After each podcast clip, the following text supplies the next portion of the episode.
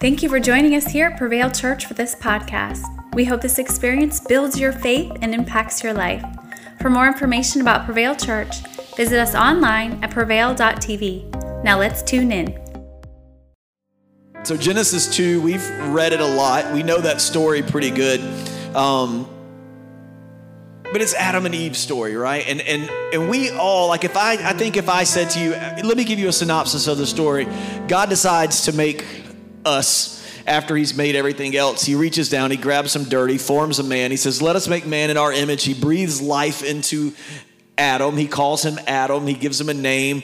Then he makes Eve and he pulls Eve out of his rib and he brings all these animals and he says, Adam, I want you to subdue the earth and I want you to name all these animals and I want you and Eve to live all over it. And God, but here's the one thing that you guys can't do, Adam and Eve, you can't do this. You can't go to the garden and eat of these two, this tree right here. If you do that, it's going to be bad for everybody.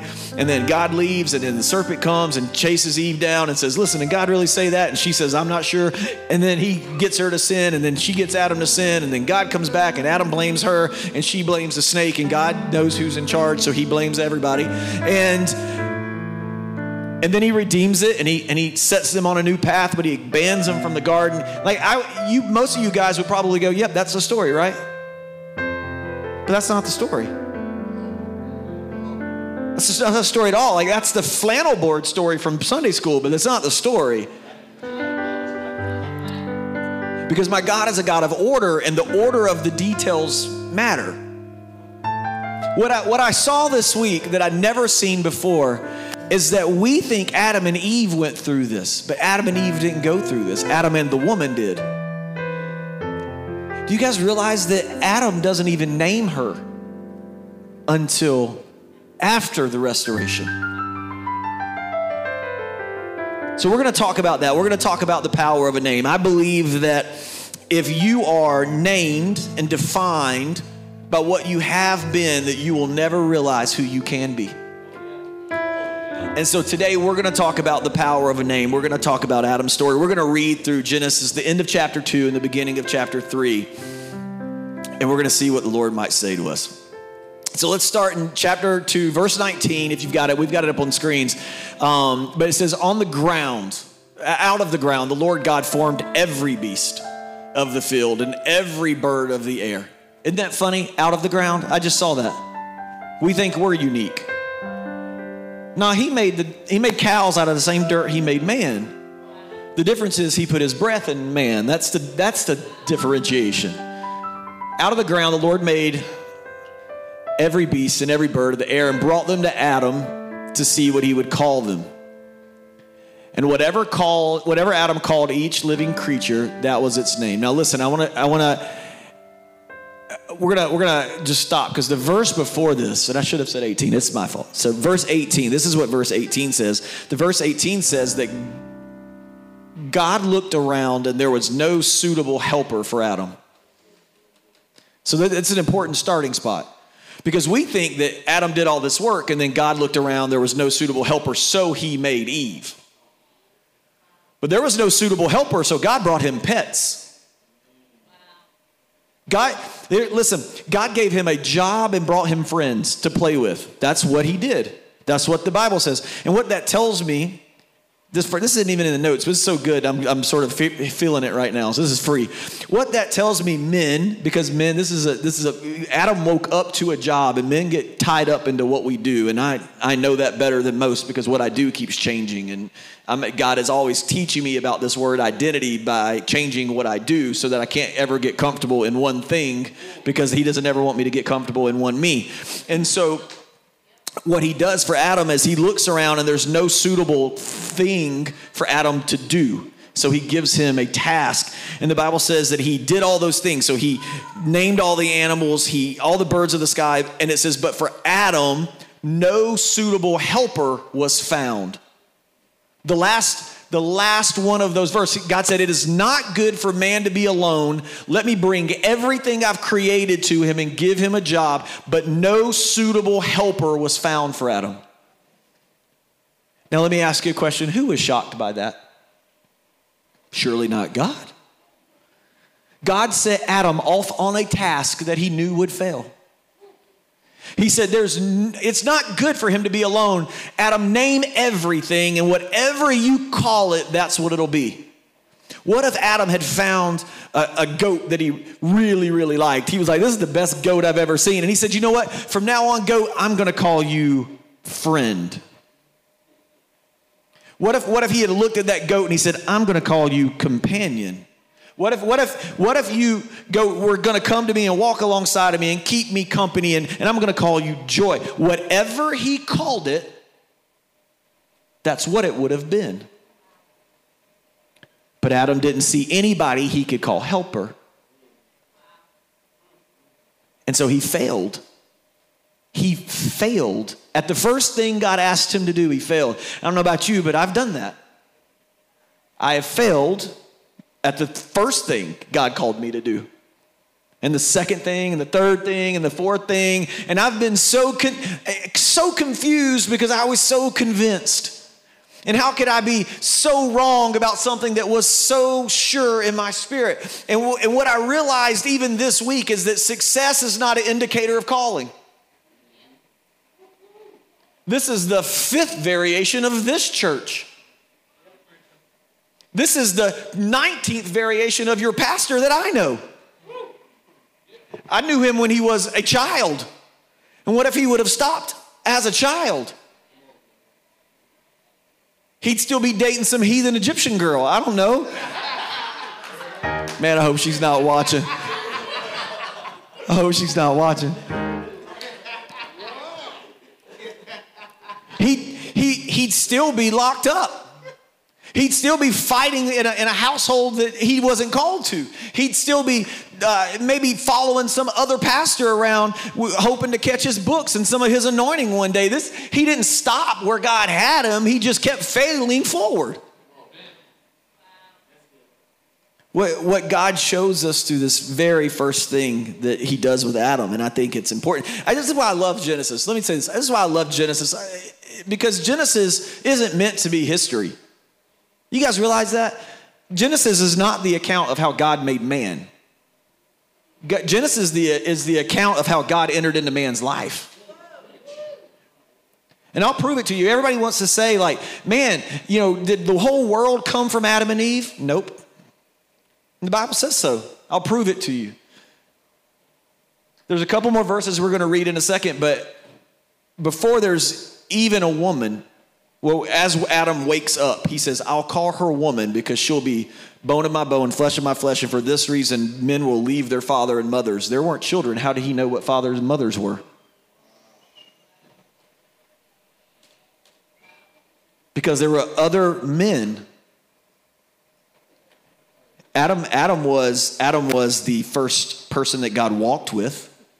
He was the first man that God intended with purpose and put joy in his heart and put him in a garden where all of his things were. But Adam had knowledge outside of Adam's ability. And the only way you get that is from observation. And a theo- theologian out there can write in, okay, comment, tell me I'm wrong. But it's fine. You can't defend it either. this is the first thing I realized from this story is that no assignment, pass or fail, is without purpose. There is no assignment without purpose. It wasn't God that was surprised by the lack of success, it was Adam. And we don't like this next statement, but I'm going to tell you it's true that sometimes your God will walk you into trouble instead of through it. Sometimes, sometimes God will walk you into a storm just for the lesson, and He doesn't. You, you're not going to buke that storm. You can't rebuke it, and you can't re-rebuke it. Like you, there's no buking of the storm to be done because the storm is the point.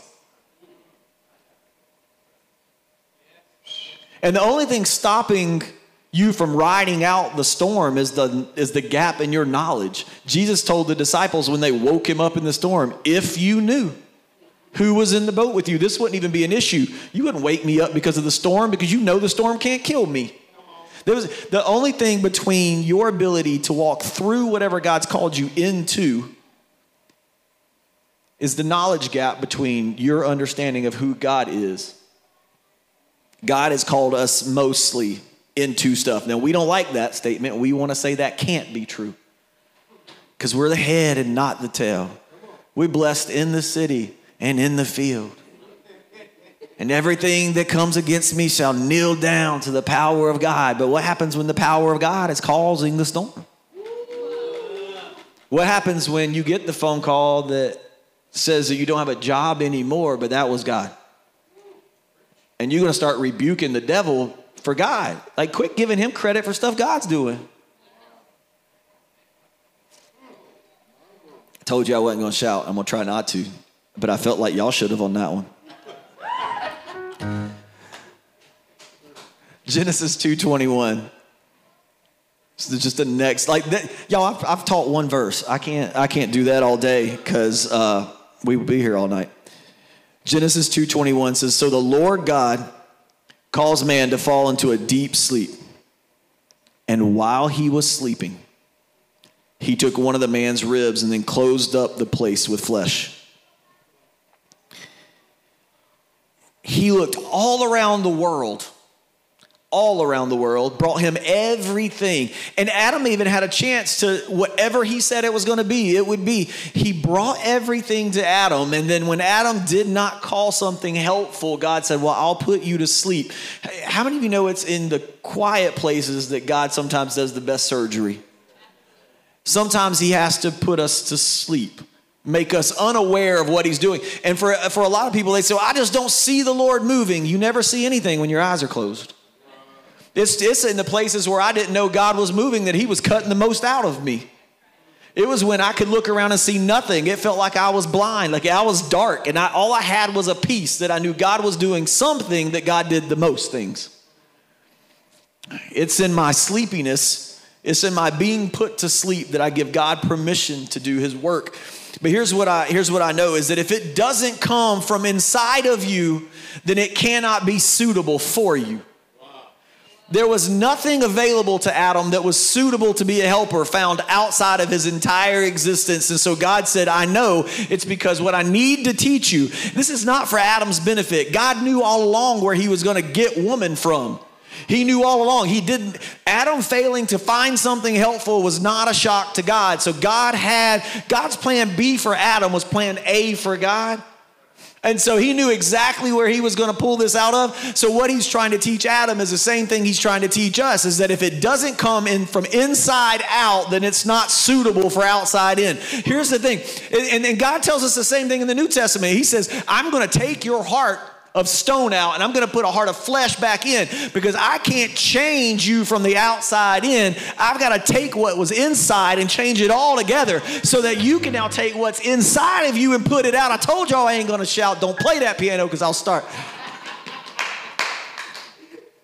I saw you getting ready. And I was like, if he does this, I'm going to lose it. And we all going to run a lap. And I ain't been going through two verses. Don't do it yet.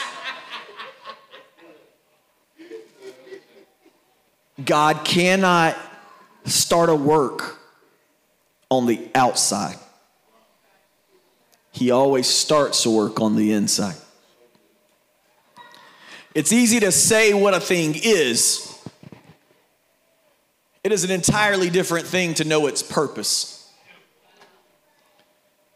This is Adam's second failure. The man said, this is chapter this is chapter 2 verse 23. The man said, "This is my bone, flesh of my flesh." And he said, "So I will call her woman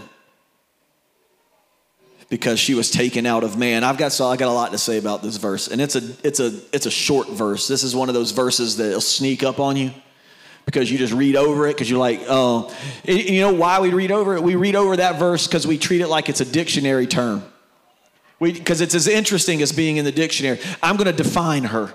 I'm going to call her a woman because she came out of me. Because she came out of me, I'm going to call her a woman. And that's the extent of that. And we just run right by that because that's the definition that he gave her. But it's easy to define a thing, it's an entirely different exercise to know its purpose and give it a name. See, if the enemy can get you to trade definition for intention, he wins. See, intention is what you call something when you have a purpose for it. I intend this for that thing. That's why. That's why uh, I'm, I'm, I'm, a big believer in naming your seed when you sow into a church that, or you sow into another person. So when I when I want to start a consulting agency, I'm going to go sow into Dr. John Maxwell and I'm going to go listen to him and sit under him and I'm going to spend my time and my energy and my purpose and my intention on watching how he does what he does because I'm not just going to say I'm going to define myself, I'm going to purpose myself. And that's the difference is you have to have intentionality when you have purpose. And it's a non, it's one thing. It is a very easy thing to define something, but it is an entirely different animal to give it purpose. And God said, Adam, I want you to call things one thing, and what you call them, they will be. And Adam didn't do it wrong. He called her woman because she came out of him. But the word to be is progressive. It's the same, it's the same word when you translate them from Hebrew to Greek. It's the same word that we read, and he gave them power to become sons of God in John. It's the same. It's, it's, the, I, whatever you call it, it will be. It will continue to be. And he said, She came out of me. She'll continue to just be something that's a part of me. So he tied her she has no history. She wakes up the same time he wakes up. They look at each other and he says, I'm going to call her woman. She has such a little past. She has one experience, and that's waking up to her new definition. That's the only thing. And so, what that tells me is that no matter how good or bad, long or short your past is, is that any name that gets put on you that's anchored to your past is not suitable for your future. And it doesn't matter, it doesn't matter what the name. I don't care if you're a trust fund baby and you've got a great last name here in the city of Greenville and you're Floor or you're, you know, one of the other like big time names. In my in my city, it would be uh, you know Clausen or or uh, you know one of the one of the names in Augusta that are like famous at the national. One of those names. Like I don't care how good your name is, if it's attached to what has come before you, it will never take you to what's next. It just won't. And the enemy can stop your future by keeping you from getting the correct name. The man said, This is bone of my bone, flesh of my flesh. She'll be called woman, for she was taken out of man. Your past is no predictor of your calling. It can't be. I can give you, I'm going to give you a bunch of examples, but it just can't be. Now, so I wish I had, we're going to get to chapter three now.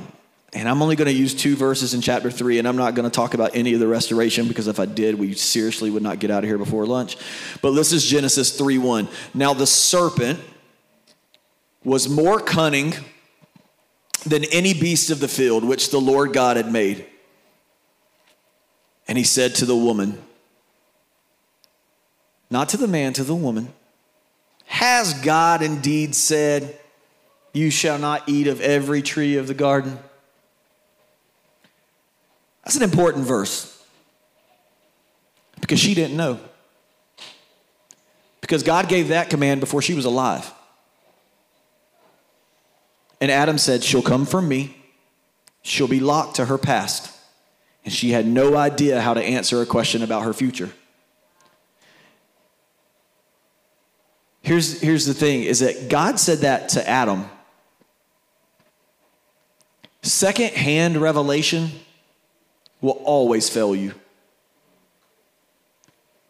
You, you, can't, you can't come and hear this today and be like, man, that was good. He taught a good word, and go out and never take it any deeper or let it land and grow and grow roots. Like that's that that's that seed that gets tossed out into the in the ditch and the birds eat it and take it away. That's secondhand revelation. If it doesn't find a place in good soil to get rooted down deep in your heart, then there is no point in even having it because it's not going to last. The first time the trials come, the sun comes up, it'll burn it away. The first time it has to encounter soil that's got a little bit of its past in it, the rocky soil that it has to deal with that hasn't been uh, cultivated as well as the rest of the stuff, it won't be able to get roots and it'll get shallow and then it'll get washed away with the, with the water the first time a flood comes, or the birds will pick it away. But if you can let the word find root in your heart and you can have revelation that's your own. And by the way, revelation is the only way that you get to become what God intended you to be It's not service. It's not salvation. Salvation is a byproduct of revelation because you can't have salvation without revelation. How do you accept Christ without knowing who he is? And how do you know who he is unless somebody preached to you? The Bible says. Isaiah says that he called us and he made us for his glory. And I'll just do I'll do the theological math for you. The algebra equation that is God being glorified from people who can't bring glory. Is that God is full of glory, the Bible says. He can't get better. He's the most good. He's the greatest. He's the highest call. The Bible would call that holy. He can't get better. So there's no way for us to add to his glory. Where he becomes more glorified among us is in the places where we don't know he's gloried yet. So when those places get revealed, our expansive knowledge of who he is and what he's done becomes bigger. God doesn't get more glorious, we become more aware. So, where revelation happens, glory abounds. But secondhand revelation is pawn shop glory. It belonged to someone else and is now getting sold at a discount. This has to be for you, and you have to own it. Because secondhand revelation is always the easiest to manipulate. Because both people were standing there. The Bible says that Adam was with her. But he didn't come to Adam because Adam had revelation. He knew, yes, God did say. And what that tells me is the place where you have the least amount of revelation is the easiest target for the enemy. And also the place where you have the least amount of identity. If you haven't taken the if you haven't taken the time to intentionally purpose and name your children, then you might want to think so because guess what? That's the easiest place for the enemy to get at your house. If you haven't had a if, if you don't have a pet name for your wife, you better get one and it better have some purpose.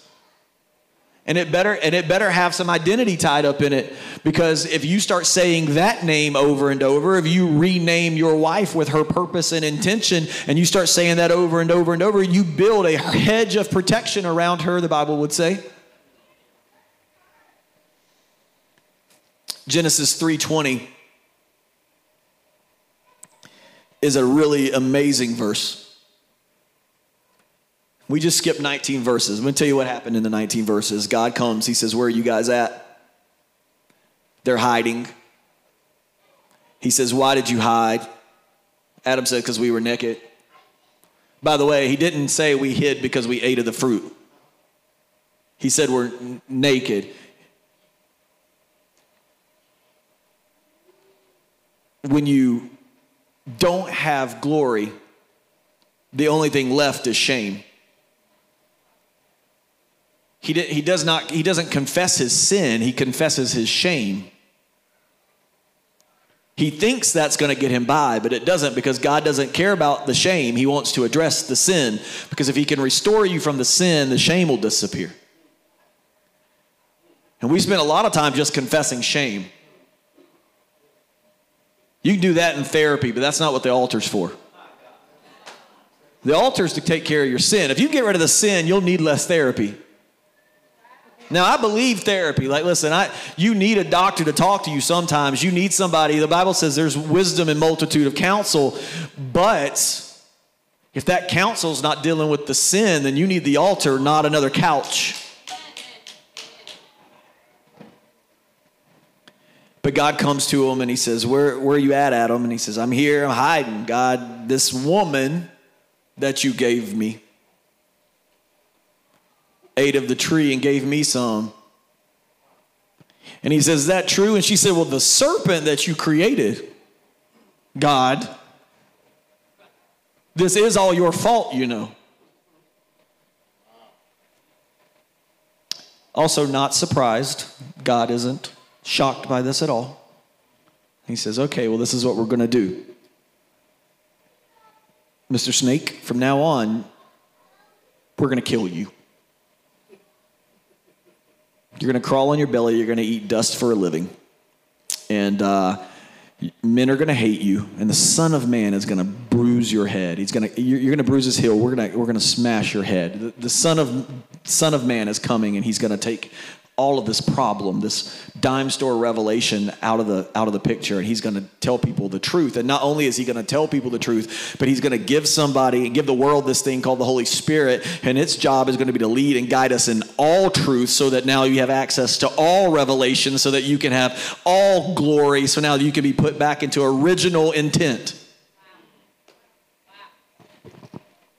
This is God explaining this in Genesis 3.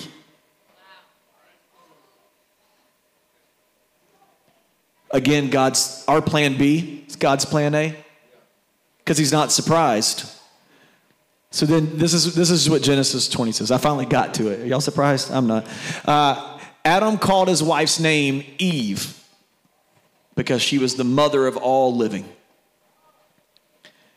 This is an amazing, amazing verse. What did God say to Adam in 2? Adam, call everything to you when you look at it, whatever you call it, that's what it'll be. Whatever you call it, that's what it'll be. And then God says, Eve, from now on, you're going to have painful childbirth. It's, it's going to, and you're going to have many children. So not only is this going to be a painful experience, but you're going to be able to do it a lot. And then Adam looks at her and goes, No, I'm going to bless her. And God honors Adam's call. You know, children started as a curse, right? I know parents say amen. Children started as a curse. And Adam said, No, no, no. I'm going to call it this, and whatever I call it, God said it'll be. So I'm going to take this curse and I'm going to call it a blessing. And then every time the Bible mentions children from this point on, God says they're a blessing. They'll be like arrows in the quill of a hunter. Like God even honors Adam's word and then changes his word to match up with Adam because he gave Adam dominion here, just like he's given you dominion here. And if you can't change a name today, then it will keep going, but it will not be God's fault, it will be yours.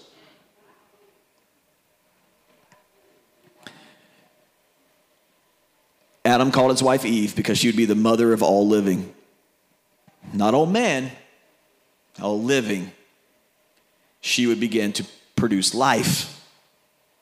They were already living. She was, they were already men. Were, she was going to make the living. She was going to produce life. Here's some, here's some times in the Bible that the name changes, that people change their name. God looked at Jacob, said, you're a trick. His name literally meant trick. You're a trickster, Jacob. But I need you to be a prince. So I'm going to make you Israel. I'm going to have to hurt you to do it. I'm going to have to wound you so badly that you'll limp for the rest of your life. I'm going to, I'm going to have to hurt you. I'm going to have to physically wrestle this out of you, Jacob. Abram became Abraham because of his faithfulness. Hosea became Joshua. We, we just know people's names, right? Joshua. But you, Joshua's name wasn't Joshua. But he needed courage, so somebody named him that. One of my favorite verses in all of Genesis is in Genesis 35 when Benjamin gets his name because his mother dies as she's giving birth right after. And she names him Ben Oni, son of my pain. And she passes away, and his father says, Nah, that name's not going to do. And he says, I'm going to name him Benjamin, the son of my right hand. Can you remember? Can you imagine being named the son of my pain? All like your mother's death hanging over you. What what kind of therapy bill he would have had? But instead, he grew up with the Father's blessing. Every time somebody said his name, he knew he was the son of his Father's right hand. Jesus had a habit of doing it too. He called Andrew and John and he called them the sons of thunder. He changed their names. The Bible, that wasn't a nickname. The Bible says he called them this name. The disciples changed names. Paul, Paul's name was Saul. Simon became Peter because Simon was not going to be able to be a rock in the face of hardship. He was not going to be able to lead. He was already shown that he would waver just like reed, with like a, like a, like a wavy reed in a marsh, because that's what Simon means. And Jesus said, Nah, that won't do. I'm going to rename you. I'm going to rename you. My, my feeling as I've talked to people and reached out to people and just my ministry experience and the thing I see most often derail the lives of the people around me is not the sin they're in but it's the trauma that happened because of sin they used to do. I, I don't. I rarely see somebody that's like, I'm in the middle of all this and I really just need to change. No, but I do see people walking around with limps all the time, and I just can't. I you know I just I I don't know that I can, I can trust God anymore because that pastor I had at our last church.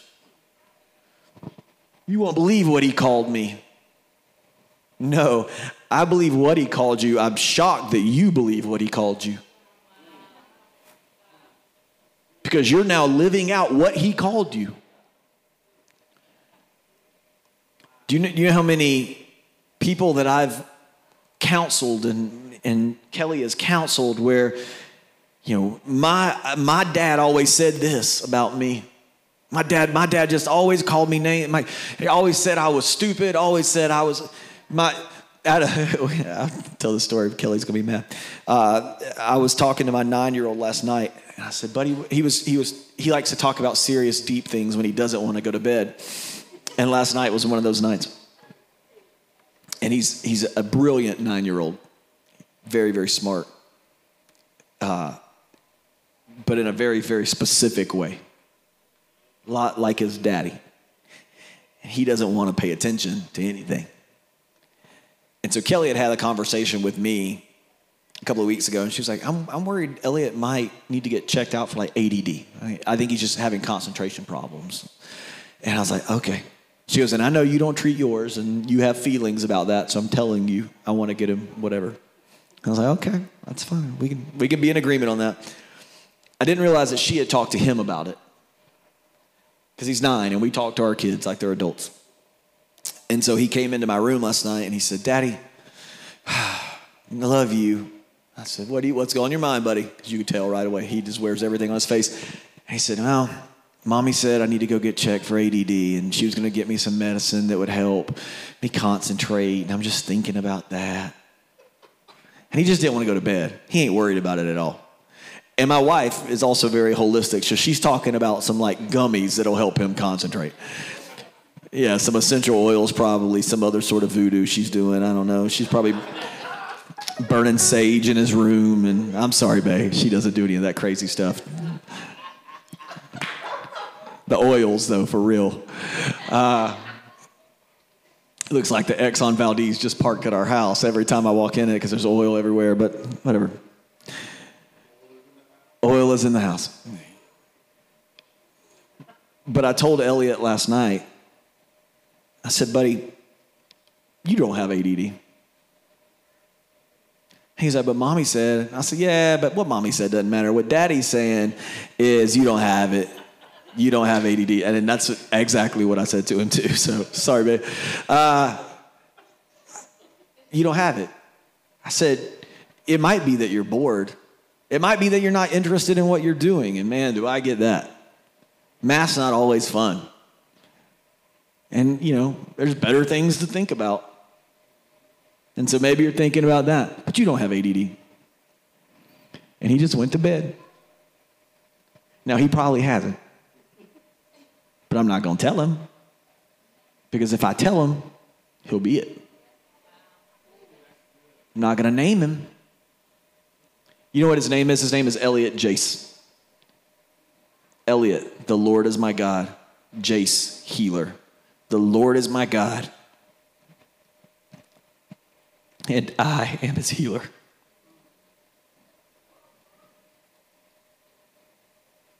That's what I want him to know.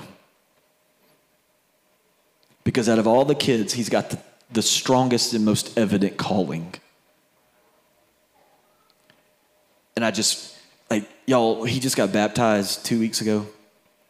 And he had to be he had to be 10 to be baptized. And he just he's about to turn 10 in November. So our church was baptizing and Kelly's on staff at that church, and so we, we you know, they let us go ahead and do it because he was super excited about it. And uh, he'd given his heart to the Lord a year ago at school, and he was always asking. And we were like, next time, next time we'll ask, we'll ask. And so finally, we knew before he did, and Kelly called him upstairs, and she was she was online, and uh, on the registration on our website, and she let him register and let him hit submit. And the Holy Spirit hit this kid and he cried for 45 minutes. And he came downstairs, and I'm watching a game. I'm laying on a couch, and he comes downstairs, and I thought somebody, I thought his older brother had beat him up or something. He's sobbing. And I go, buddy, what's wrong? What happened? I'm freaked out. I'm panic mode. I'm trying to figure out who I'm going to murder. And he goes, I'm just so happy. And he just cried. And he laid on my chest and he cried for 20 minutes.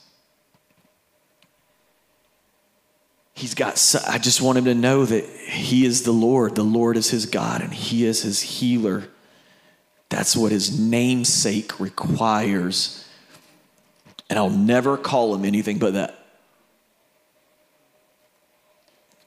i prayed on the way up here that god this would be yeah go ahead i prayed on the way up here that this would be a day where we get new names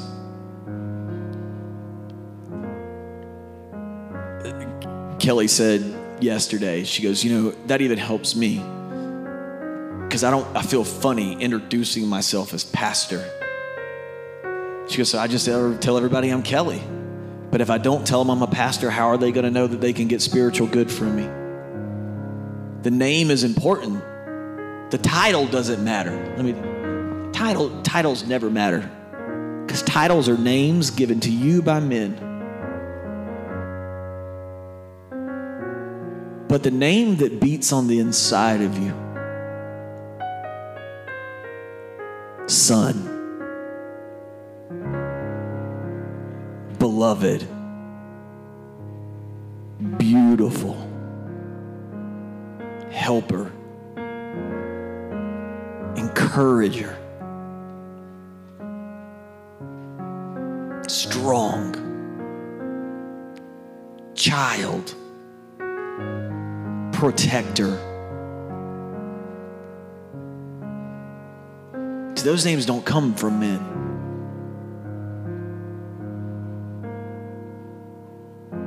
They can only come from the place of a father. Why God relates to us that way. First.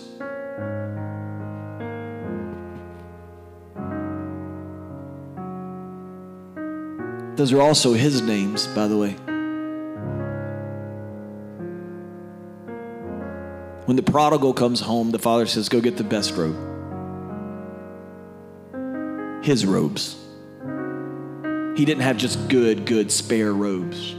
The best robes were his robes. And he dressed the prodigal son as he would dress himself. The Bible says that he is clothed in righteousness. And that's the first thing he puts on us. It's the first name he gives us. He makes us righteous.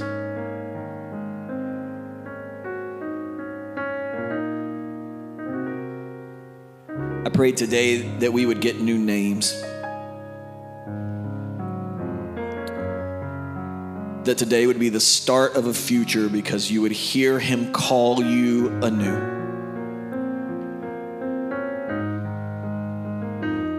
I prayed that we would forever be done with secondhand revelation, that nothing that we get from someone else would be good enough for us anymore. You know, Sunday's not the day to come here and get the word.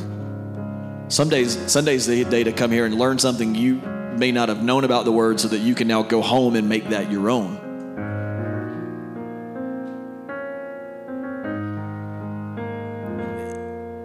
I pray that we would never again trade intention for definition because they're not the same.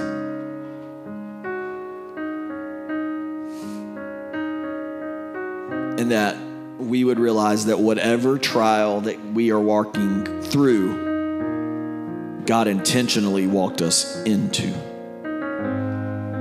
You know, He told Joseph had that revelation.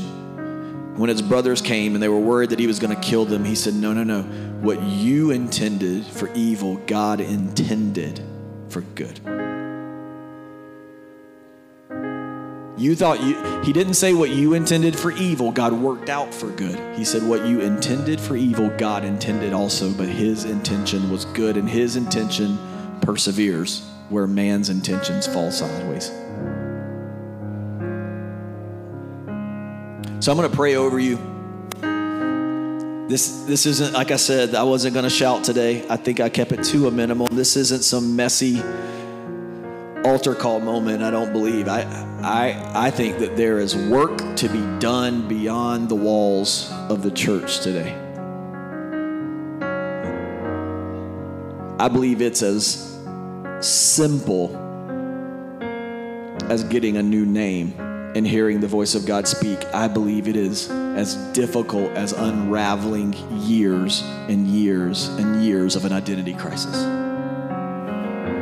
Everything that's simple isn't easy, and everything that's hard isn't complex. So I'm going to pray for us. I'm going to turn it back over to your pastor. And then we'll go on about our day. Jesus, we thank you for your presence in this place. God, I'm grateful for the word, for the fact that it means so much to so many, that it goes out and it doesn't return void, that it is living and breathing, and that, and that we see it differently every time we read it because we're not really reading it, it's really reading us.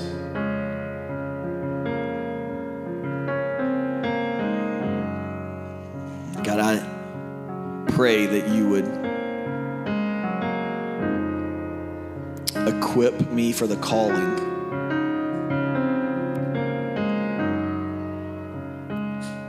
And that God, you would guide them into their futures.